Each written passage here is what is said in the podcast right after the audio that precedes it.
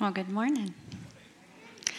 I just want to take a second and say something about the VBS week and then this as well. Um, to all of you who gave time this week, to Miss Lauren, wherever she's at, who gave months of prep work.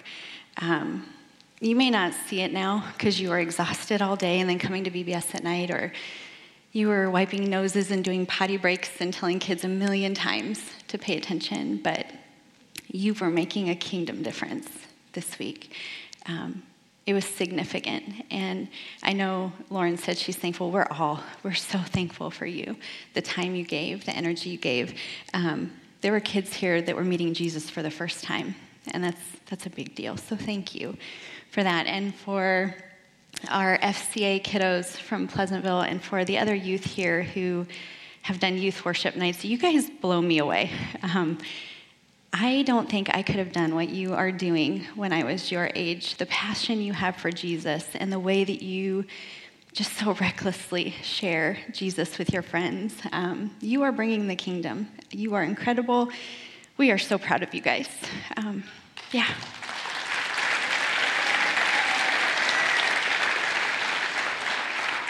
And I could talk about kids and youth all day, and I would stand up here and I would cry because I just love them so much. But we have a message to get to, so we're going to move on. Um, we are picking it up today in Philippi. Uh, if you were here last week, Matt talked about Paul and Silas and how they arrived in Philippi and met a woman named Lydia. Uh, he talked about how the Lord Himself opened her heart to hear the words that Paul was saying. And because of that, her entire household was changed. They were all baptized and they all accepted Christ. So, the passage I've got today is actually the next um, step uh, in this journey. It's a lot of verses. So, I'm just going to walk us through it um, rather than read it to you. We'll come back to the verses, but I just want to give you kind of a sense of what was happening in this story. So, Paul and Silas are headed to the place of prayer. And the Bible tells us that they had this young woman who was following them around. And this young woman was a slave. And she had an evil spirit within her that was allowing her to fortune tell. So her owners were making a lot of money off of her because she was able to do this. She was following them around and she was saying, These two are men of God and they are telling you the way to salvation. So what she was saying wasn't bad, but the Bible tells us that Paul got annoyed, which I think is funny. I actually looked up this particular line in all the different translations because I was like, annoyed, really? Is that just kind of a common? And some of them said um, that he was grieved or he was troubled, he was bothered, but most of them said Paul was annoyed. Um, so he turned around and he just said, Get out of her. He just told the spirit to leave her, and it did. Um, but then what happened was her owners, who had been making all of this money off of her, got pretty upset because they realized that they would no longer have that income coming in. So they seized Paul and Silas and they dragged them out to the marketplace. They put them in front of the magistrates and they said, These guys are throwing the city into an uproar with what they're doing. So everybody started attacking them. Um, they were stripping them. They were beating them. The Bible says they were flogged. And they were taken to prison. And they told the jailer, Keep these guys under maximum security. We don't want them let out. So he put them in an inner cell. Their feet went into stocks. They yeah, it wasn't a good situation for them. Um, he, the jailer knew his life depended on keeping them in prison. So it's about midnight, and Paul and Silas begin to pray and worship. And an earthquake happens, and it not only frees Paul and Silas, but every other jail or every other prisoner in that jail. Um, all of the, the gates open up. The jailer comes in, unsure like what had just happened.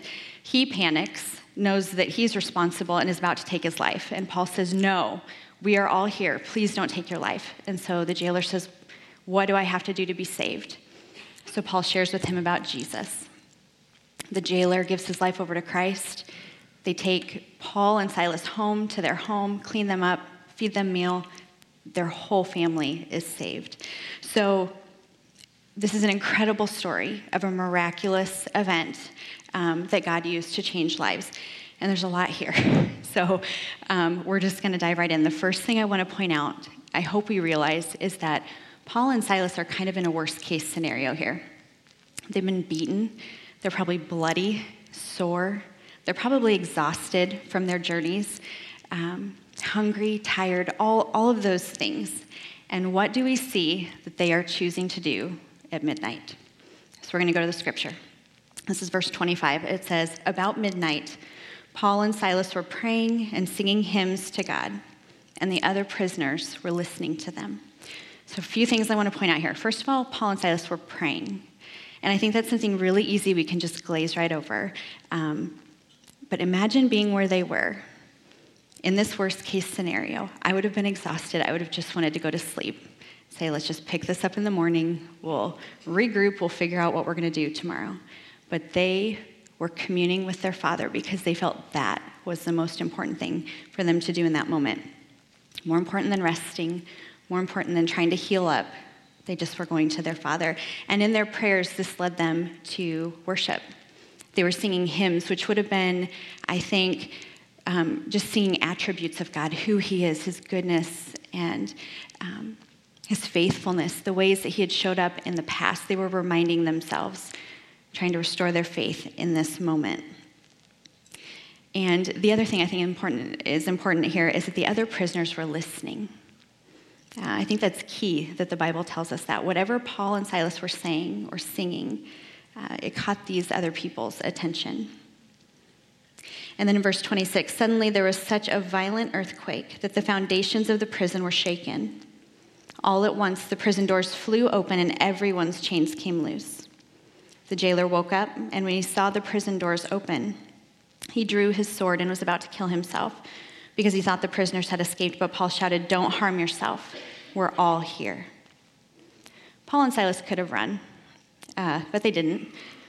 I'm not super surprised that they didn't. I mean, it's Paul and Silas. These are amazing guys. They are giving their lives for the gospel.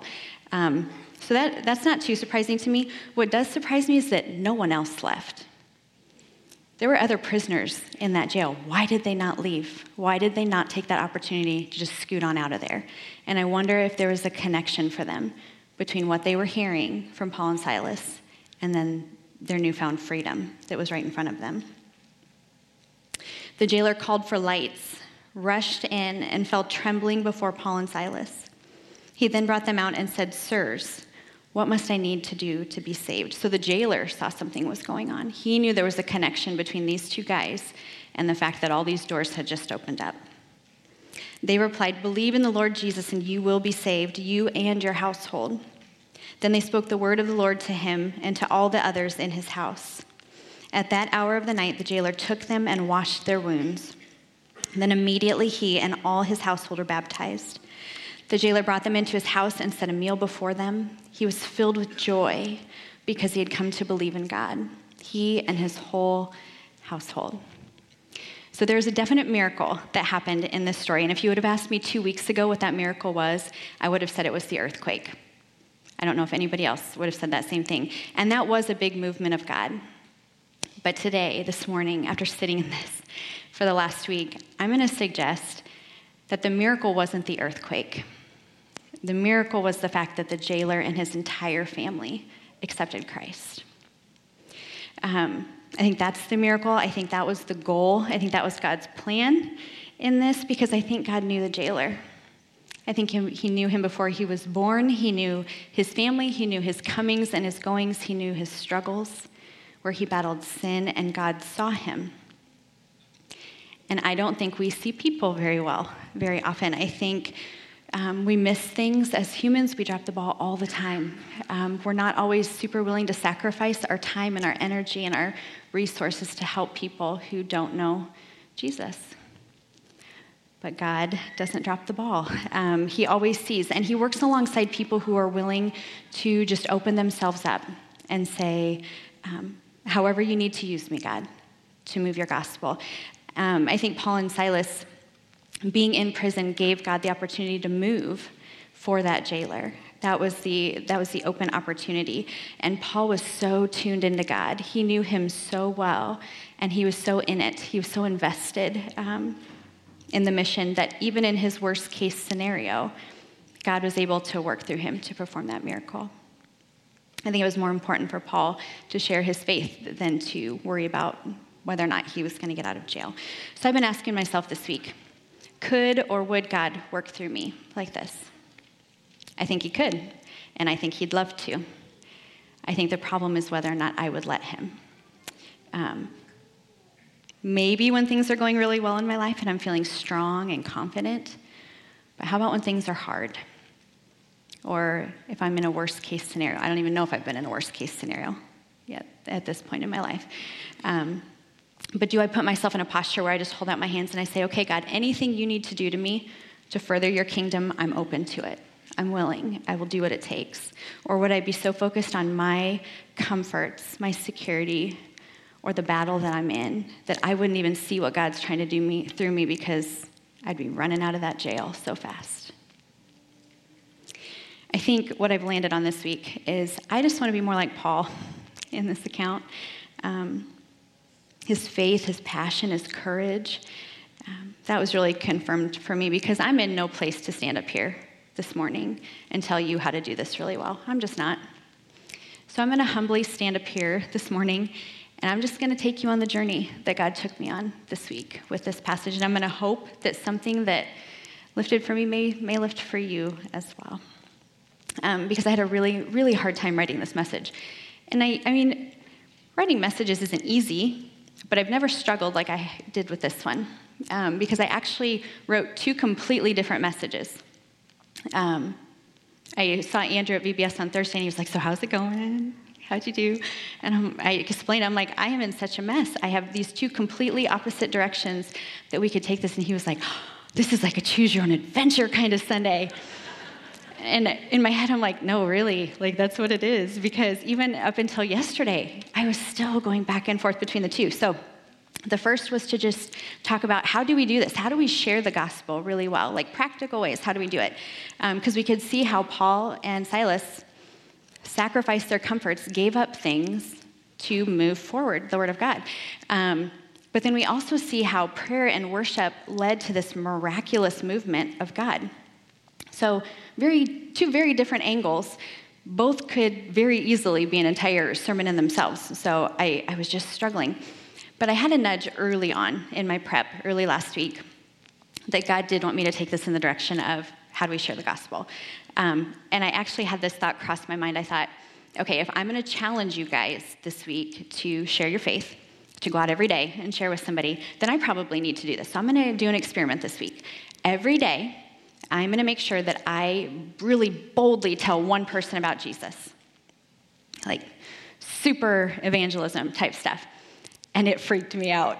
I am a total introvert, so I had every excuse in the book. I was like, well, this week is super busy. I just, I work at a church. Like, my coworkers are all saved. Like, all my friends go to church. And my husband, he works in the workplace. Like, he goes to the grocery store, he does all of those things. So, why would God be directing me in this direction? It just didn't make a lot of sense, right?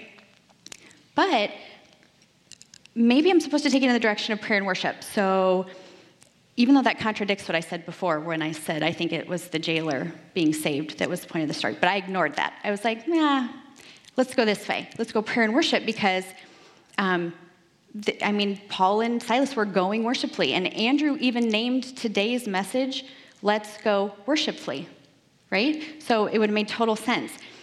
But I kept getting the feeling that that was maybe the more easier, more easy, more comfortable route for me to go. I've talked about worship before.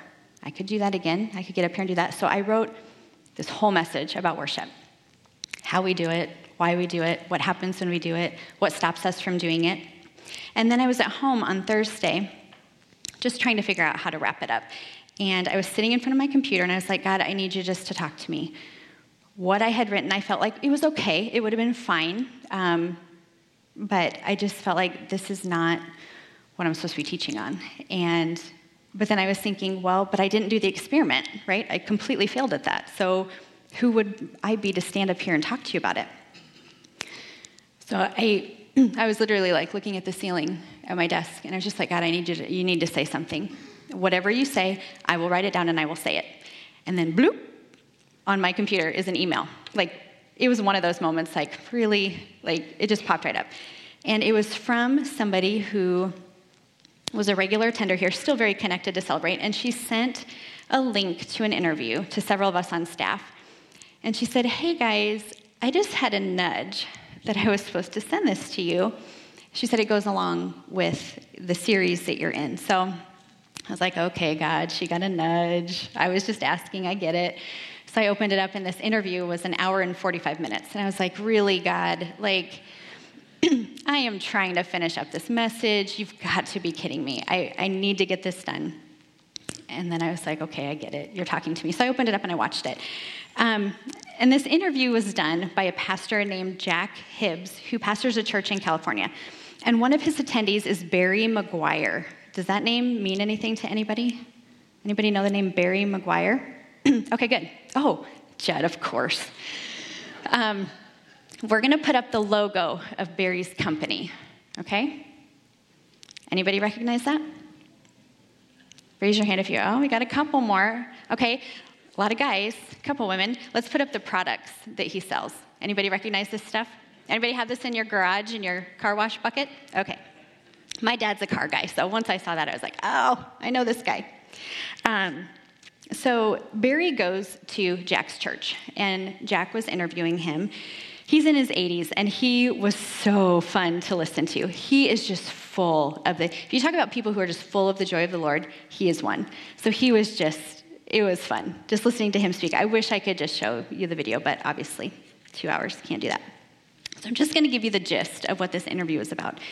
Um, Barry and his wife have been sharing the gospel every single day for the last 50 years. Every day. Um, he talked about how early on he actually um, was struggling with whether or not he should actually go into full time ministry. Even though he was third generation owner to his company, he considered leaving the business world to be a full time pastor. But he got a really clear from the Lord nope, you are supposed to stay in your business because that's how you are going to reach people. So he did. Um, but he talked about how he and his wife belonged to a church. They um, did all the things. They were in classes Sunday, Wednesdays, they were at church, they served, and they just weren't experiencing the joy of the Lord. He said, We were happy, very happy, but we were missing that joy. So he said, We started to pray for it. We just asked God, we, this is what we want. And not very long after that, he actually ended up at a dinner party with another man. And he said that man had the joy of the Lord. And he said, when I talked to him for over the course of about an hour, he said, I realized it was because this man is all about sharing his faith, talking about Jesus. Um, so they began doing that. And um, he found that he was actually living in the favor of God, is what he says. Um, after a few years, he said, of sharing their faith, it became addictive because it was so exciting to see the way the Lord was moving um, for people. And they, they still had bad things happen in their life, Barry and his wife. Um, he had his business almost taken out from under him. They lost their daughter tragically in her late 40s. Barry got really sick and almost died.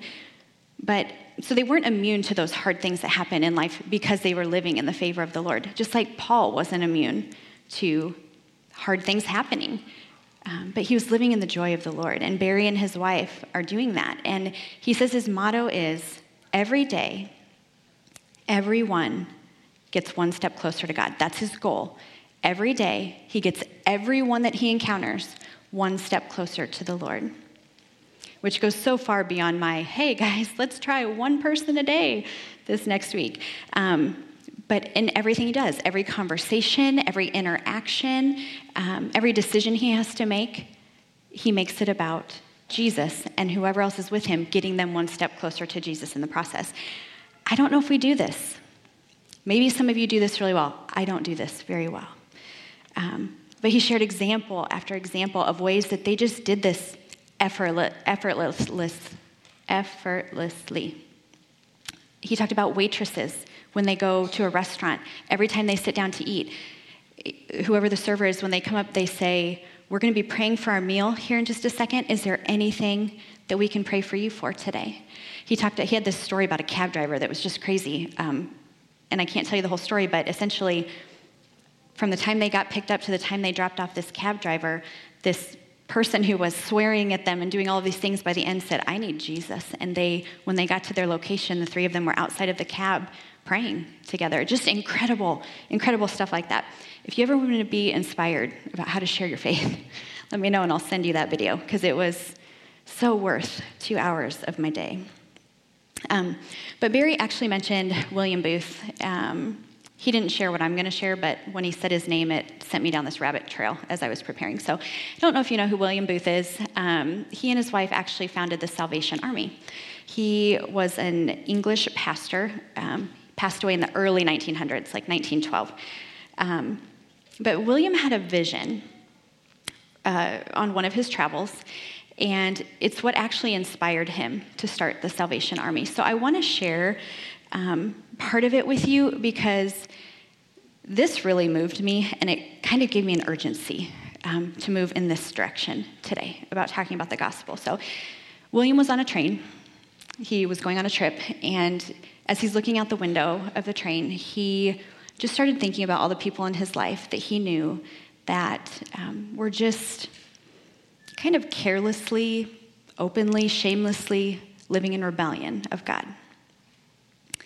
Um, and just that they had no regard for what was going to happen to them after death, uh, what their eternity would look like. And so, as he was thinking about that, he started thinking of the millions of people across the world who were living for work, politics, um, the troubles of the world, like that, that was their focus. And as he was thinking about all of that, this is the vision that came to him. I'm just going to share, like I said, part of it because uh, it's, it's kind of long. But basically, what he saw was a dark, stormy ocean waves crashing, thunder, lightning, black. Um, and he saw people in the water who were struggling to stay at the surface. Um, he said they were screaming, they were shrieking, they were calling out for help. He would see some go under the water and not resurface.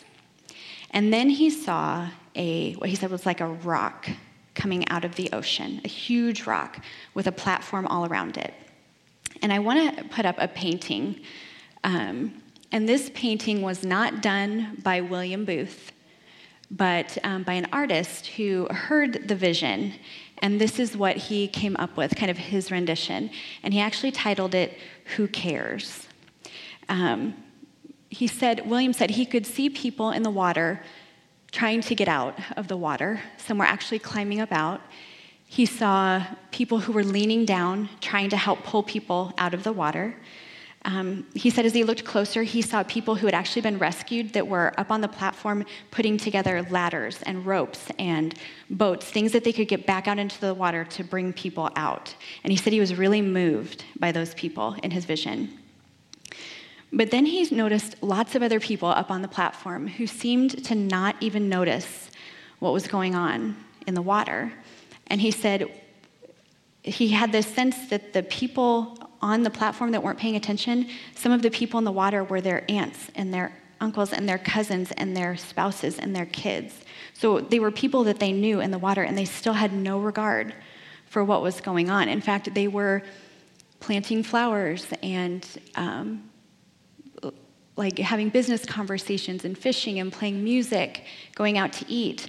Um, so, this next part, we're going to leave this up here just for a little bit so you can keep looking at that. But I want to read this next part to you. These are his um, direct words. He said, But the thing to me that seemed the most amazing was that those on the platform to whom he called, to whom Jesus called, who heard his voice, and felt they ought to obey it, at least they said they did.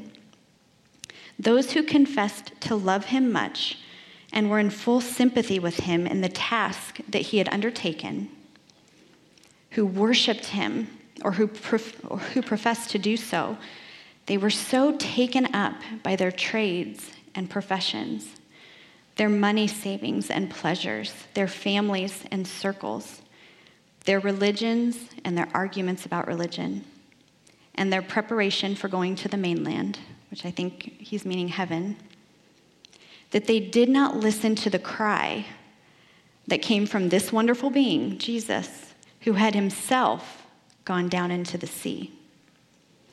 Now, this next part really convicted me because it talks about those on the platform who were actually praying to Jesus, crying out for him to come to them. Some on the platform wanted him to come and stay with them and spend his time and strength making them happier. Others wanted him to come and take away various doubts and misgivings they had concerning the truth of what he had written. Some wanted him to come and make them feel more secure on the rock, so secure that they would be quite sure that they would never slip off again into the ocean. It's a pretty powerful vision to imagine. Um, and what I don't want you to hear is that God does not want us to talk to him, because that's not the case at all. God wants the kind of relationship where we are coming to him with our hopes and our dreams and our desires and our wants and our fears. He wants that from us. But if that's all we're doing, if that's the only way we talk to God, it's a pretty powerful image, I think. Because, friends, we know people in the water who are drowning. Um, some of us are standing on the platform, just watching them drown. And we think, you know, I'll, I'll talk to them at some point. Or somebody else will get through to them. Or I'll pray that someone else gets through to them. And then they slip under the water, and sometimes they don't resurface. So I've been thinking, am I ready to stand before God and let Him know why I didn't stick my hand down there and pull somebody out? So, one of the things, we can go ahead and take that down. Uh, one of the things that I've been processing this week is what are the barriers for me personally um, with sharing my faith? Why do I struggle with that sometimes? I think it's just not knowing what to say. Um, worrying about how people res- will respond. Am I going to offend them? Are they going to think that I'm judging them? Are they going to ask questions that maybe I can't answer? Um, I think it's not natural, especially for us introverts, to strike up a conversation about anything, let alone sharing our faith. But I think what we have to recognize is that it's not supposed to be natural. It's supernatural. And that's why the Holy Spirit steps in. We know in um, Mark 13, Luke 12, it tells us that we don't have to prepare ahead for those conversations, um, that the Holy Spirit is going to give us exactly what we need in those moments. We just have to trust. Um, and I think it's important to go back to what Matt talked about last week and the fact that God was the one that opened Lydia's heart to receive the word. It wasn't Paul. Paul didn't save her, God did. God is the one that saves. We, we aren't doing that. All we can do is just be open to the ways God is nudging us and the ways that He's needing us to say, okay, Lord, how are you going to use me today? Who are you going to use me to move? We got to follow those nudges. Because Satan wants to silence us, he wants to make us so uncomfortable, and he wants to make it so hard for us to share that we just are quiet. Um, he wants us to doubt ourselves. He wants to distract us and keep us so busy that sharing our faith list, I'll just do that tomorrow. I'll figure out a way to do that later. But more Christians, this is what I read, more Christians pray about someone's salvation than actually lead someone to Christ. I saw all, all different kinds of stats, ranging from about 1% to 10%, but somewhere between 1 and 10% of Christians actually share their faith, which is just not enough, especially when we're all, all of us are called to do that. So, how did Paul and Silas do it? Uh, you have to remember that they knew so well the goodness of God. They were um, seeing miracles, they were casting out demons, they were seeing healings happening on a regular basis. And so for them, it was worth going through what they were going through to spread the news. Um, do we comprehend today how good this news is for us? Or are we so busy with life that we just kind of glaze over it? I think we are so distracted today. And I think that's an intentional tool of the enemy is distraction. If I can just keep them busy, just busy enough with good things, wonderful things, I'll keep them busy. And I'm going to keep them from sharing their faith. So I've been super convicted lately. I feel like God's putting in front of me all the time blogs, posts, um, podcasts, all those kind of things about being a lukewarm Christian and how dangerous that can be. Um, just feeling like if, if I go to church every once in a while, or if I fall asleep praying at night, or if I say I'm a Christian, that's good enough, right? Friends, it's it's not good enough. And I'm, it scares me to say that to you because I don't want you to think I'm judging you. I am talking to myself up here just as much as I am saying this to you. Um, most Christians believe that being a good person is their witness. So that's their way to share the gospel is by being a good person. Being a good person's great, but that's not how we share, share the gospel. Um, a lot of Christians believe that doing those good things gets us to heaven, and that's just not, not true either. So, are we aware of what he's done? Or, like, are we really, really aware of it? Or do we just know it? Is it just head knowledge? Do we do anything with it? Do we love our family and our friends and our coworkers and our neighbors enough to take a risk, to tell them about the gospel? Um, and not just tell them so they know it, but have them live it out because that's the key. This series is called Let's Go, and every time I see the imagery, since the beginning, actually, I don't know why, but I've had this in my like, let's go, come on, like with an urgency. That's how I hear it when I see it up there. Let's go, let's do this. Um, we've got some spunky people out here, not so much today, but usually we have some spunky people who are like, come on, or amen, yes, hallelujah. Are we so excited about this good news that we're willing to shout out during a message? Thanks, Ricky. Are we willing to raise our hands in worship and not worry about what people think around us?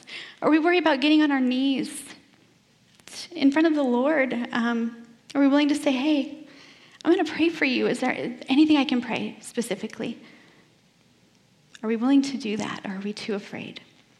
My, uh, my youngest, Easton, he's 11, and he asked me recently, hey, mom, um, how do I get closer to God like you guys? He was referring to you because he sits in here in worship and he watches you raise your hands, he watches you cry.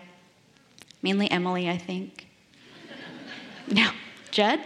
No? Okay. Anyways, he wants to be more like that. He sees that you are close to God because of those things. And he said, Do you think anybody would care if I raised my hands, Mom? And I said, But do you care when anybody else raises their hands? And he said, No. And I said, Well, I think you're good. I think you can do it. He just needed permission. He has seen, and he even told me this when his sisters go off to that youth group age, they get a little more free in worship. And he said, Do I have to be a certain age? Do I have to be at Celebrate Youth to do that? I'm like, No, bud, you don't. Uh, one of the kids was here at VBS last week, one of his friends, actually, one of Easton's friends, was talking to him after VBS week was over, and I, am pretty sure their uh, family does not go to church. Um, but this little boy said that he prayed and asked God to forgive him for something that he had done. I'm not going to tell you what he did, but he had asked God to forgive him, and he said, Easton, I told God, if you're going to forgive me, would you pinch me right here? And he felt a sting on his back, and it just blew him away that God was real and that God could actually talk to him. I don't think this is just kids. I read that some 80% of people who are unchurched are very open to the fact that God is real. They are just waiting for someone to tell them about Him. And of those 80%, the majority have at least one Christian in their life who they deeply trust. I think this series can be so instrumental if we are willing to move, if we are willing to go, and we don't have to. God isn't forcing us. We can stay on that platform and live our lives with the blessings He give us, gives us. We can do that. But if we are, we are missing the Great Commission. We're missing what we are called to do as Christians. But if we let these videos inspire us um, if we pay attention to those nudges, we can literally help pull people up onto the platform with us. Um, one of the things that Barry Meguiar said a lot in his interview was to follow the nudge and live in the fog. Follow the nudge, live in the fog. And the first couple times he said this, I was like, oh, yeah, that makes sense because when we follow those nudges by God, a lot of the times it is foggy. We don't know you know, what necessarily we're going to say or how people are going to respond or how they're going to take that. Um, but then I realized almost toward the end of the interview that FOG for him is an acronym, which stands for Favor of God. So follow the nudge, live in the favor of God. When we follow the promptings of the Lord, when we follow those nudges, we get to the place where He's working all things for our good. Um, and that's when Barry and his wife started to live in that place where they were just full of the joy of the Lord, even in hard times, even in worst case scenarios. So if we ask, how did Paul and Silas do it? How do Barry and his wife do it? It's because they found the joy of the Lord. Um, they are living in his favor every day. Everybody one step closer to Jesus. So I'm going to invite the worship team to come back up. Um, just want to spend a little time praying, um, letting you talk to God. I feel like maybe some of you, as we've been talking this morning, have had somebody come to mind for you that you can meet. Um, so we're just going to spend a little time praying for that person, or if maybe you haven't thought of anyone, that God would bring someone to mind for us this morning. So let's pray. Hmm. So, Jesus, thank you that you jump off the platform for us every day. Thank you for pulling us out of the water and giving us the chance to live forever with you. God, we just, we're just going to spend the next few moments in quiet. Would you bring to mind, maybe it's a, a picture of a face, maybe it's a name, God, of who we can partner with you to make sure they know the goodness of who you are and what you've done.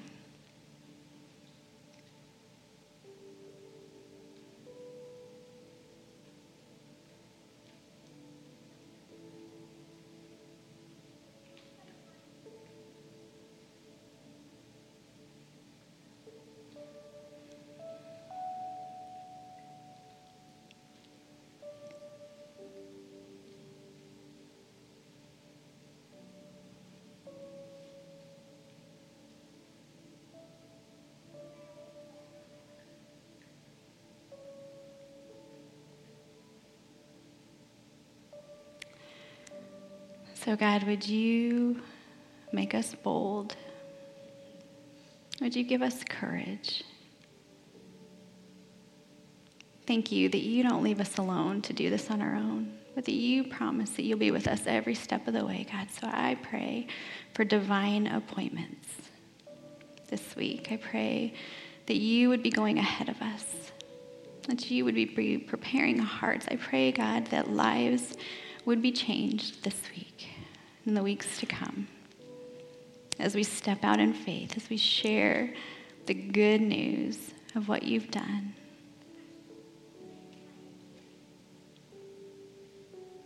We want to look to you now. We want to worship you for who you are, for all of the good things that you give us, for the, for the hard things that we have to walk through, that you're there with us through. God, we praise you.